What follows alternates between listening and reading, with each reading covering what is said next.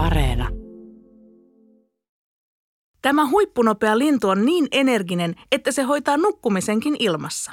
Minä olen Jenny Lehtinen ja tämä on ällistyttävä luonto.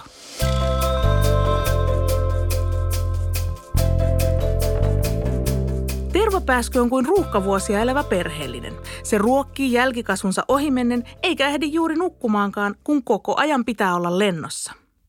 Aika tutun kuulosta. Sentään sen ei tarvitse joka ilta viedä jälkikasvua futistreeneihin. Tämä hämmästyttävä lintu uhmaa fysiikan lakeja ja ihmisen käsityskyvyn rajoja.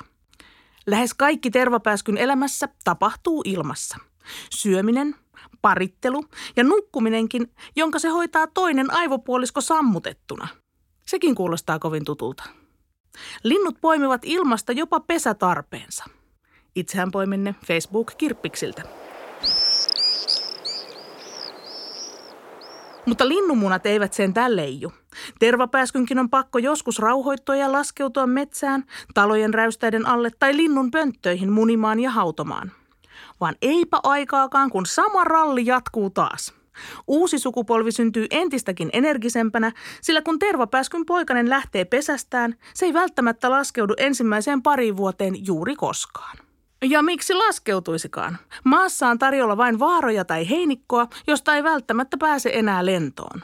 Mistä tulikin mieleen eräs vappu männä vuosilta. Ei ole aina helppoa aikuistytönkään päästä heinikosta lentoon. Joo. Tervapääsky voi lentää vuodessa lähes 150 000 kilometriä. Se meinaa sitä, että 15-vuotiaana lintu on ehtinyt viilettää jo ällistyttävät 2,2 miljoonaa kilometriä, eli 50 kertaa maapallon ympäri.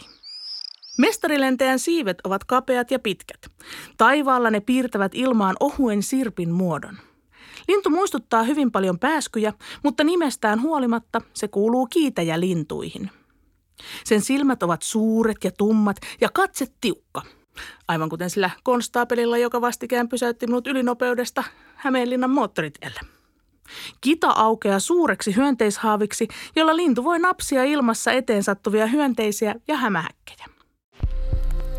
Tervapääskyjen määrä on yllättävästi vähentynyt, mutta kukaan ei tiedä ihan tarkasti, mistä se johtuu. Lintu on Suomessa nykyään erittäin uhanalainen ja punaisella listalla – voi olla, että talvehtimisalueiden olot ovat heikentyneet, hyönteisten määrä vähentynyt, sää ja ilmasto muuttuneet ja ehkä linnulla on ollut huonoa tuuriakin matkassa. Vuosi toisensa jälkeen tervapääskyt palaavat Kongon sademetsän seutuvilta tai Atlantilta tuttuihin pesimäpaikkoihinsa.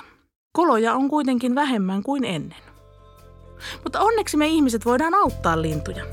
Virittelemällä linnunpönttöjä me voidaan toivottaa tämä vauhdikas kesäntoja ystävällisesti takaisin Suomeen. Täällä se saa luvan kanssa mahdoittua ja loikoilla mukavasti ihka omassa kesämökissään.